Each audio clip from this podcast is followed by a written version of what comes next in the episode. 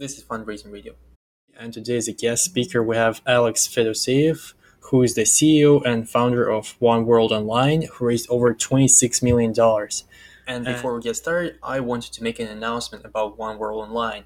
Specifically, they have just gone public on Republic. I rhymed that by an accident and not intentionally. But the point is that they're offering their shares to crowd through Republic.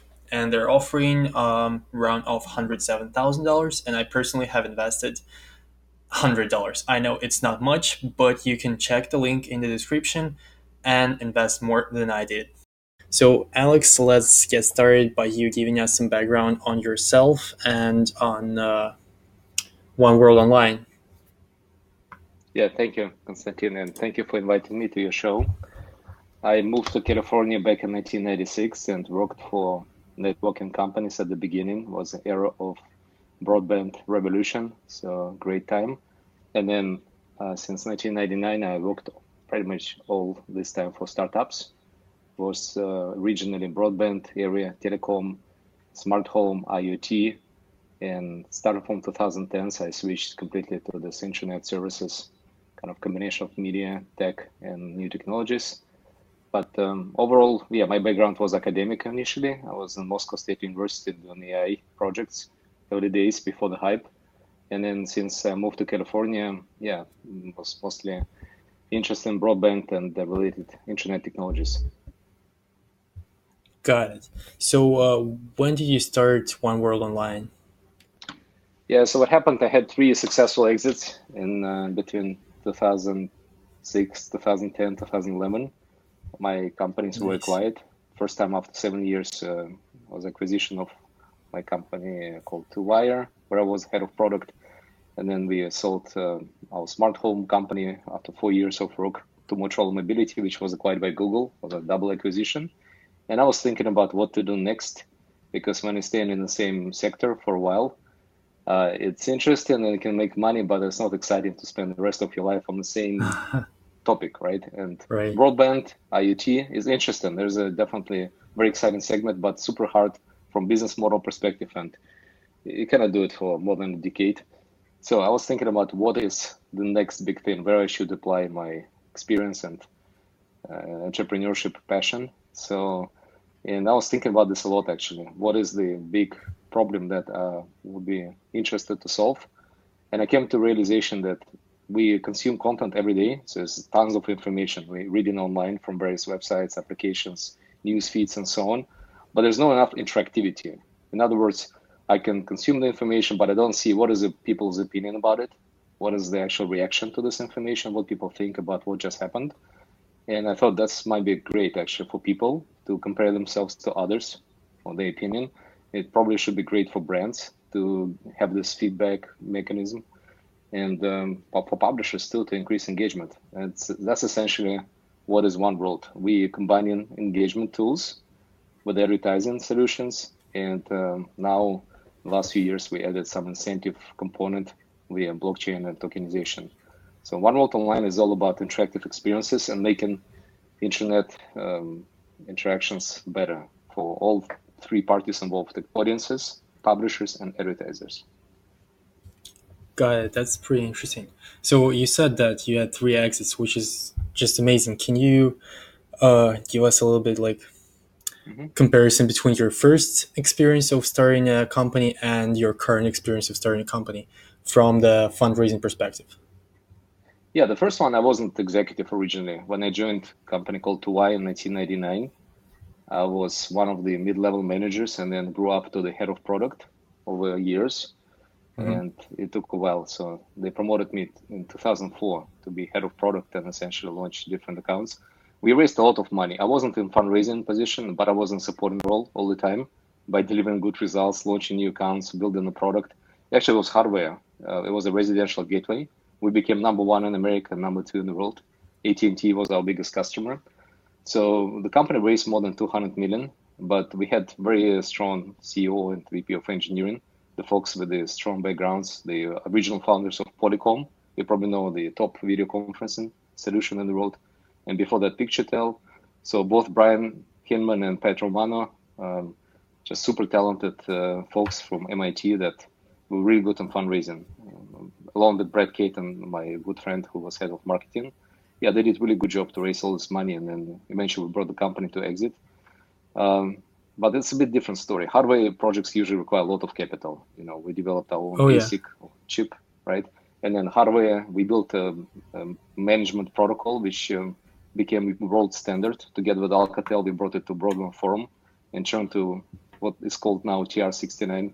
So it requires a lot of capital to get all this done, hardware, software, and and standardization on top of it. So I wouldn't compare a software-only company to that, but definitely I was watching all these activities and participating in due diligences, and uh, yeah, it was exciting. And it was mostly VC money from Silicon Valley, but also a bit from Europe. But the second company for home, I was very involved, and um, especially I brought Verizon, for example, as a customer, but also as investor. So the second company. Can we home, elaborate on that a little bit more? You said you brought Verizon as a customer and mm-hmm. as an investor. How do you how do you manage right. to do this? Yes, here's how it happened. In 2006, Brett Caton, one of founders of 2Wire, invited me to his next startup called 4Home. And by the way, you know this, I have all digits always in my names of companies. 2Wire, For Home, One World. Yeah, so I immediately realized, okay, it starts with the digits, so it's the right place for me. Okay. And uh, yeah, so Brett, Brett uh, and team, they were at the early stage, and we only had uh, one VC from UK called Pond Ventures. They put most of the money in the company, and we ran out of money in 2007, which was kind of scary. But what I did in parallel while developing the product, I uh, was talking to all teams at Verizon. Um, network lag, I guess. Can everyone hear me? Yes, yes, I hear you. Oh, okay. I, I couldn't hear, hear you. All right. Can we uh, just like go back like 20 yeah, seconds? Yeah. Sure. Yeah, Sorry so when we, I started at 4Home, I already had relationship with most of telcos around the world, from AT&T to British Telecom to Telstra in Australia. And of course, um, when you go from generic broadband solution to something very specific like smart home, I was thinking, okay, who is the best fit to bring this idea and uh, develop something together. And Verizon was number one on my list because I knew these people very well, the product team, and I knew that they have this high interest for additional services that can be offered on top of the broadband connection. Especially if you remember, there was a Fios, the new fiber-based uh, offering coming from Verizon, and they actually were looking for additional apps. And Understood. That's that's interesting. So you had some uh, you had some connections with them by the way, uh, just a recent tool that I've discovered for those who want to get in touch with big companies like Verizon, Google, or something like that. There is a tool called hunters.io, which allows you to connect to executives at those big companies. Um, I have not tried it personally, but might be helpful for some of you who are not as experienced as Alex and who don't have as many friends. so oh, yeah. uh, let's move on then. Uh, let's talk a little bit about your uh, current company, One World Online. On Crunchbase, it says that you're on uh, ICO funding right now. Can you tell a bit about that? Well, ICO was in the middle of our life cycle. We had some equity fundraising before ICO and after. But of course, you remember 2017, when it became a super popular way to raise additional right. capital. But for us, interesting enough, it wasn't just about the capital. I really like the idea of incentives that can be run on cryptocurrency versus virtual points because unlike many other companies, OneWorld already had a system based on virtual points. We actually built it from day one. Since 2013, we already had all of our users incentivized with virtual points and earning it through engagement, like voting, sharing, creating content. But they were just badges, right? Which didn't have any material backup. And the idea of cryptocurrency was so right on my friend from Crypto Valley, actually, who was a VP of innovation back then, he came to California in mid 2016 and uh, really asked me to create a media solution around blockchain. So we got into this very early. And when time came for ICO, which was mid 2017, we issued our token to essentially supplement the system that already was in place. So mm-hmm. people can redeem their virtual points into tokens, which are trading on exchanges and can be used back in our application. So it's a classic utility token with a real uh, asset behind it. And the asset is the advertising capabilities of one world platform. So you can exchange one token for one CPM, which means 1,000 ad impressions. And we did this ICO quite successfully, but also it wasn't just classical ICO when we raised Ethereum and Bitcoin. We allowed uh, partner token swaps, which was a know-how that we pretty much invented, uh, cross investment with our partners that also part of the ecosystem and issuing their own tokens. So a big part of our proceeds came from these token swaps, and it worked mm-hmm. beautifully because next year a couple of these companies became very successful, so the assets grew up in value before the crypto winter came up. Uh, but more importantly, we were cross-invested with these partners, so there's a definitely good grounds for cooperation, and that's how we raised this. Yeah, over 10 million total if in proceeds. Most of them were crypto. That's that's great. Actually, I, I love this uh, because of the partnership that's created by Swap Tokens. My next question would be, uh, how much in total did you raise through ICO? So you said that there was a lot of uh, token swaps, etc. Yeah. And uh, how, how much? 10.8 million. Nice. And how much of that you've then mentioned that there was a, a crypto winter when many of the companies died uh, that were mm-hmm. operating in blockchain. How much money did you have after that crypto winter? Because many of this uh, money that you raised were in uh, tokens, right? Right. I would say that out of 8 million of swaps that we've done, roughly out of this amount, two companies survived and did quite well, especially early 2018, but even second half it was still staying strong, specifically Universa and SophiaTX. There are two infrastructure plays, one Eastern European, one Swiss company. And the uh, other six, they pretty much died. Yeah, either they didn't materialize or the token went down almost to zero. But oh, it's pretty much my observation is it's pretty much like startup scene when you have only two, maybe one out of ten surviving, but making it really well and kind of compensating for the rest. That's the same model. Right, yeah, that works. That's totally understandable. And how much did you spend on this ICO campaign? So ICO for me, it's pretty much similar to uh, crowdfunding campaign, right? So you have to launch multiple uh, ads, etc. Uh, how much do you spend on that process? I would say that actually most of the proceeds came from our institutional and accredited investors in our ecosystem because I did try some social media tools and probably because it was second part of 2017, it didn't work well. Uh, like we got nothing from Facebook or some other traditional tools, Google AdWords. Yeah, so most of it was done through our network of investors and people who already knew the company and appreciated our business. We did actually some test campaigns in U- US and India, but mostly to develop our own tools around it, which we mm-hmm. then successfully deployed for other companies. And um, as you know, One World itself is advertising solution, so right. that's the part that worked actually. And uh, for example, one of our big investors since the early days is Times Group of India. It's the biggest media holding on the planet, and they're very innovative folks. They have a U.S. office in Silicon Valley, the investment arm. And we did a few really successful campaigns, both digital and print, to raise awareness of One World. I consider this was a success. Yeah, we, we spent over a million dollars on promotions and advertising if you count everything, right? Oh. The contractors, the media placement, and so on. But it, it justified itself, as you can tell. But mostly with direct deals and most mostly accredited investors.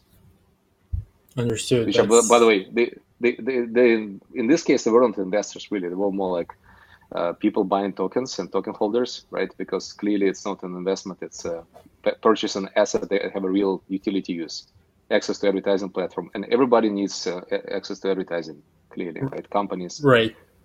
Organizations, everybody needs to advertise something, their products, their offerings. So in our case, it was more like exception because we had real value, and uh, that helped a lot. Right. Yeah That that's really understandable. Uh, and uh, another question that I would really wanted to ask you is this: uh, I saw on your uh, Crunchbase profile that you have acquired a smaller company called Flipter. Mm-hmm. Can you tell us a little bit more about this acquisition? Yeah. So what's interesting, One World idea is not necessarily unique because many people around the world they understand the importance of interactivity, feedback collection from people to supplement content with the, these nice tools. And Flipter is a good example. That was a small company out of Mexico. Yeah. So it's a classical example when somebody developed a similar solution, interactive tools to supplement content, but in a specific region. Like in this case, it was uh, Mexico, Chile. These guys were working mostly in Latin America, and we met with the founder, and uh, he was in a very challenging situation from cash flow perspective. So everything worked out well. So we added him and his team to One World, and they essentially became our regional extension, covering everything in Spanish language, Latin America, and some other parts of the world. Yeah, that's something we have done in my previous life also, acquiring companies that are supplemental to our business. Even back at 2Wire, we acquired company, and uh, yeah, it's fun experience. Yeah, when you work with talented folks and you give them a chance to become part of a bigger story. That's great. Uh, so I often hear how people say um, build a startup where the money is, and some people take it very, very literally, and they try to aim for an acquisition from day one. So, do you think that's a reasonable strategy? I can tell you a story from our own experience. Sure. Uh, I, am not against early early exits. It's a good thing, right? If uh, if you're lucky, stars align, why not, right? But of course, realistically, it's very very rare situation when this acquisition might happen. But uh, when One World was only two weeks young, back in fall of 2012, we were in downtown San Jose and participated in the Global Mobile Conference right there in downtown San Jose. And it was a time when Marissa Mayer was a CEO of Yahoo and they were actively doing um, hire acquisition, right? Equity hires. So essentially buying companies just to get more people into Yahoo. Mm-hmm. And mobile was a big focus for them. So we were at the booth just two weeks into business, showing our first prototype. And the guy who actually was doing acquisitions for Marissa Mayer stopped by. We had a very good conversation. He didn't tell us that he's doing acquisitions, and only on the second call it was revealed. And I was literally facing the situation, selling the company two weeks into operations. Okay. And of course, we didn't. Yeah, we didn't do it. And well, I don't think it will be uh, like as determined. It might have happened, but you know, I was more interested to build our solution than become part of Yahoo, to be honest. and uh, that was a good call. Mm-hmm.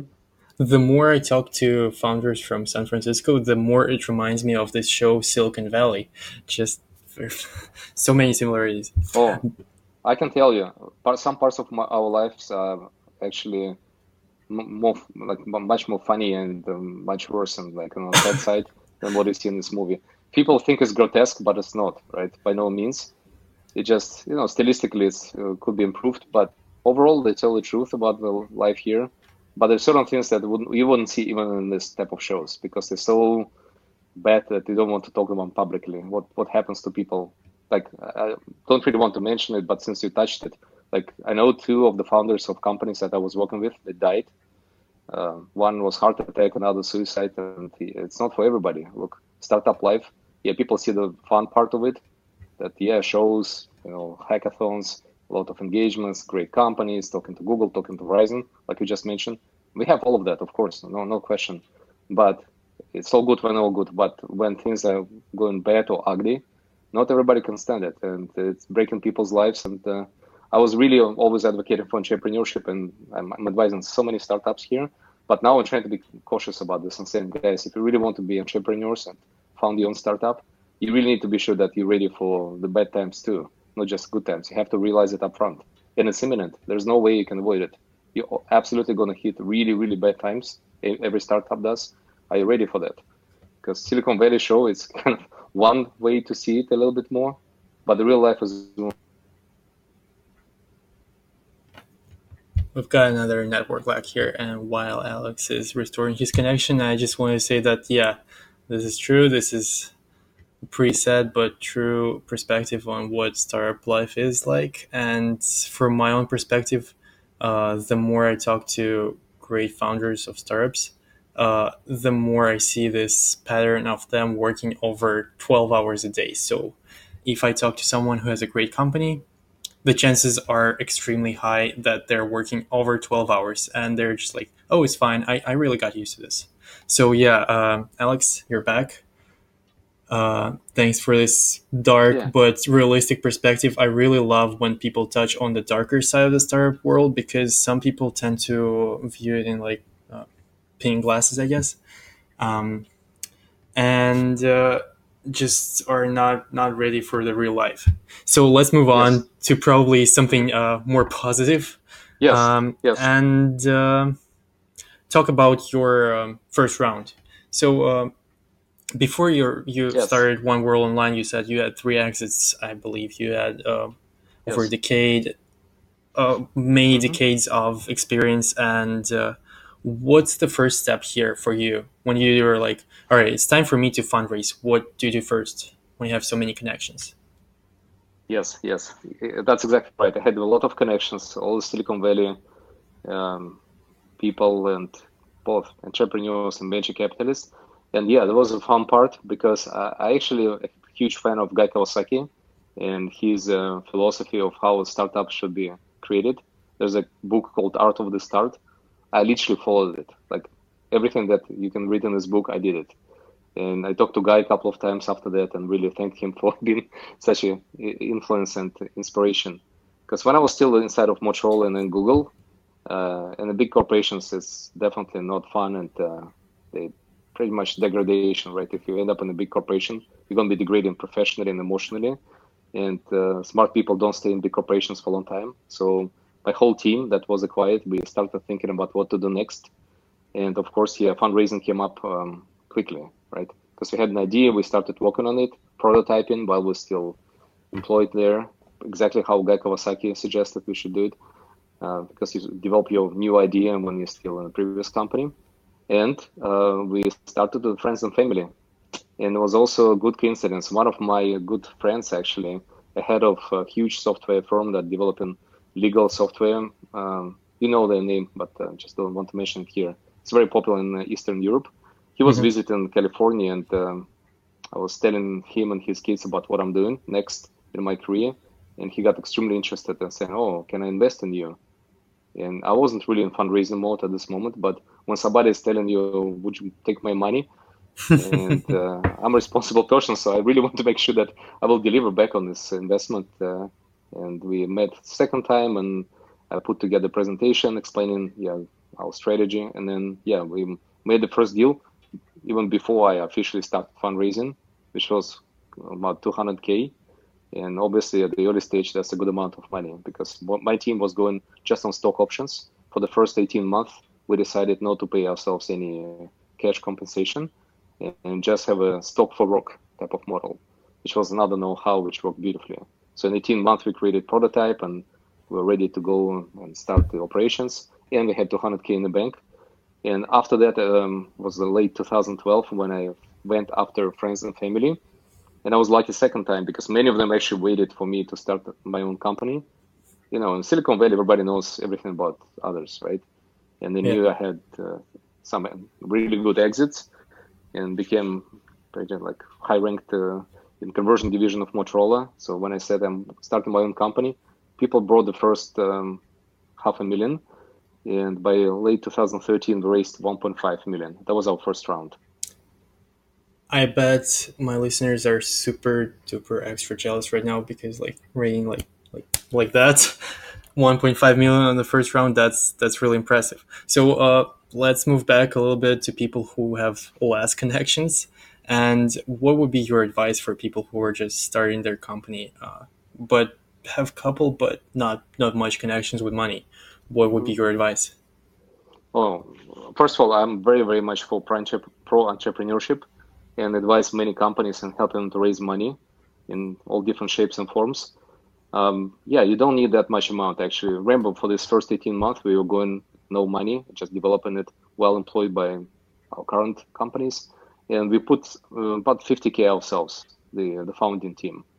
So this amount actually will keep you alive for some time if you keep developing based on your previous proceeds or some, you know, savings.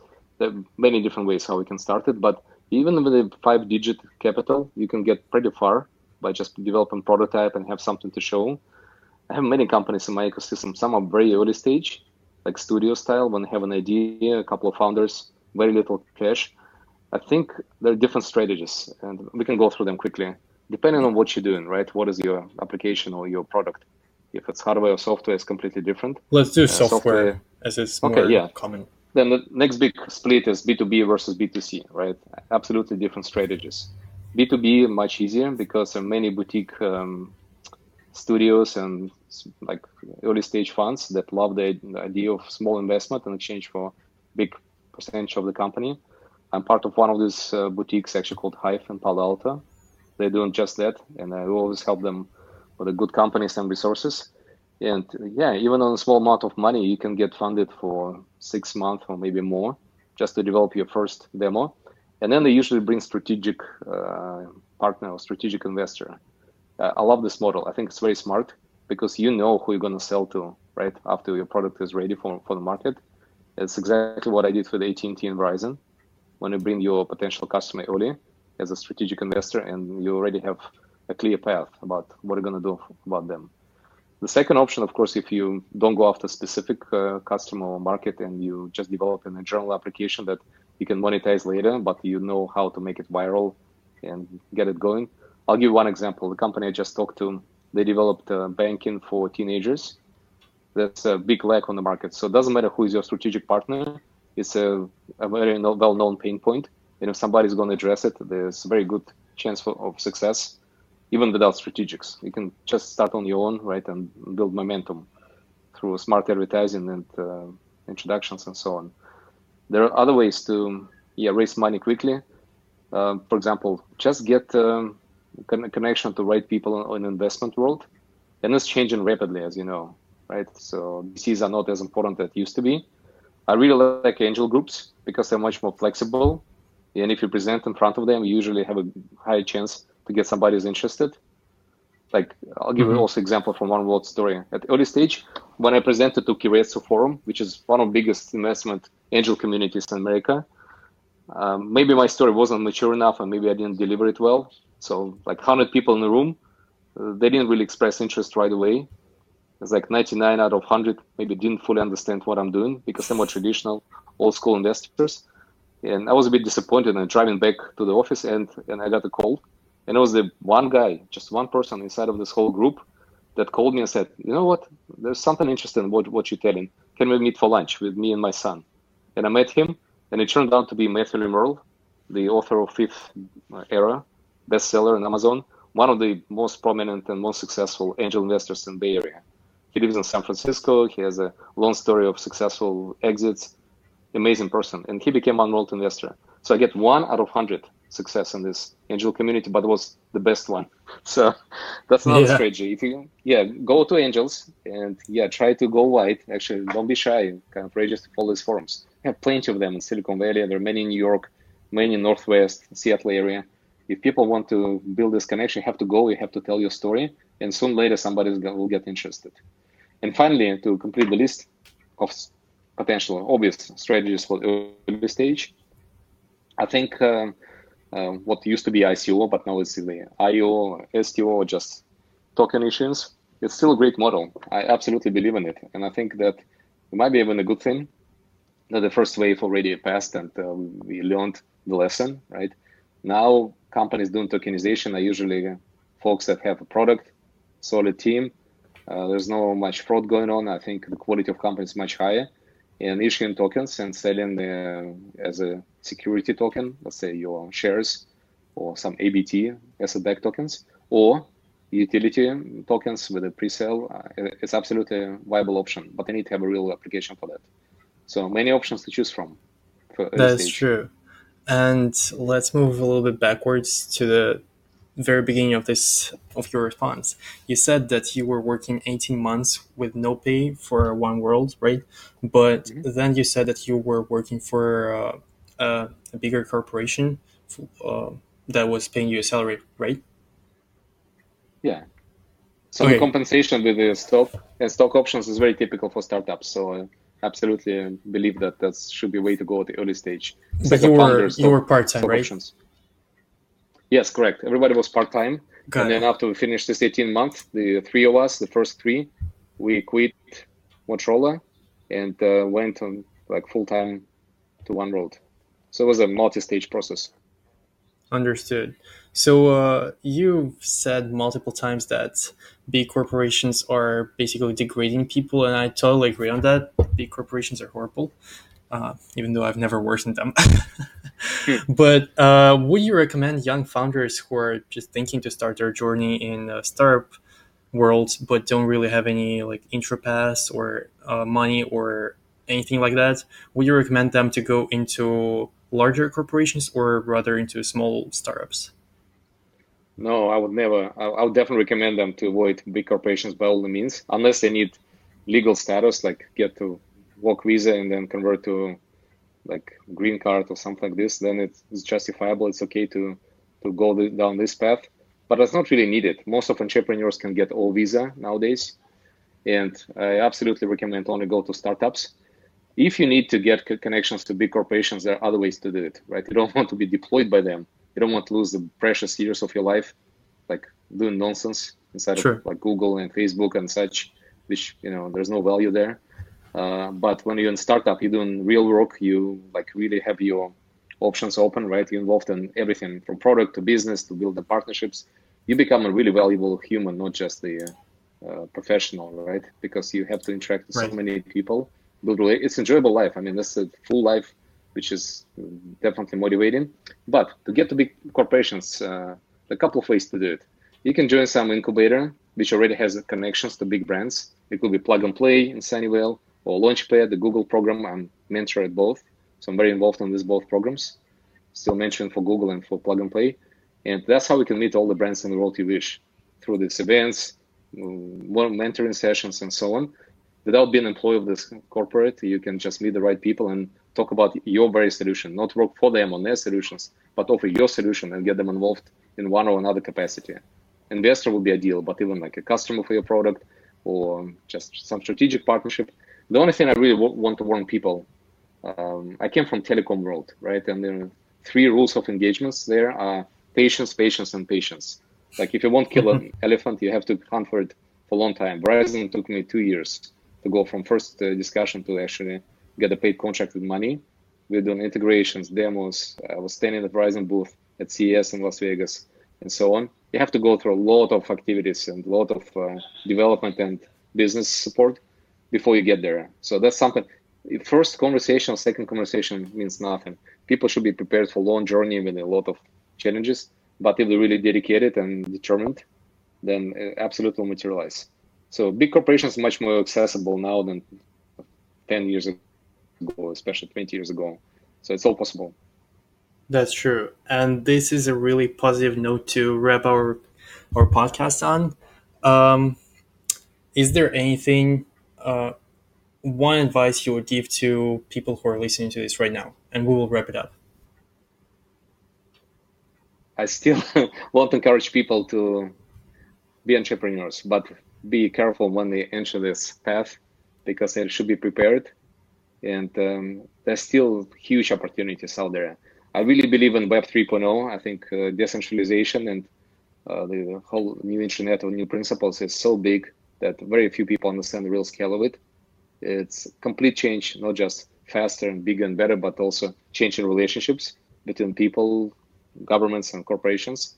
I really encourage people to go down this path because there will be tremendous opportunities. We'll see new Google, new Facebook, new Amazon, new everybody in this space in the next decade and that's where um, time of opportunities. Really encourage people to go there. That's even more positive note to finish our podcast on. All right. Thanks a lot, Alex, for coming up today, for sharing your experience, for telling us your journey, and have a great weekend. Yeah, I really appreciate it, Konstantin. Thanks for having me. Thanks. Bye. You really mm-hmm. thought it's the end of the episode? Nope, not yet. In these uncertain times, when a weird virus is spinning out of control and investors are trying to figure out where to put their money and not to lose it all, I have an answer invest in human capital. I will be among the first 10 people to participate in something called Human IPO. So, shortly about how it works. You can buy futures on my time now when it costs just $100 per hour. And when I become Mark Zuckerberg 2.0 and my time is worth uh, $1,000 per hour, you can sell it or redeem it, either making 10x return or bringing me to your firm as an advisor or speaker for a few hours. My offering is not live yet, so now you can only subscribe to my updates. But please do so and become the first one to buy my time when my offering goes live. To sum it up, in dark days, buy time, not toilet paper, and your money won't be flushed into the toilet. I'll leave a link to my profile on Human IPO in the description of this episode. And thanks again for listening to Fundraising Radio.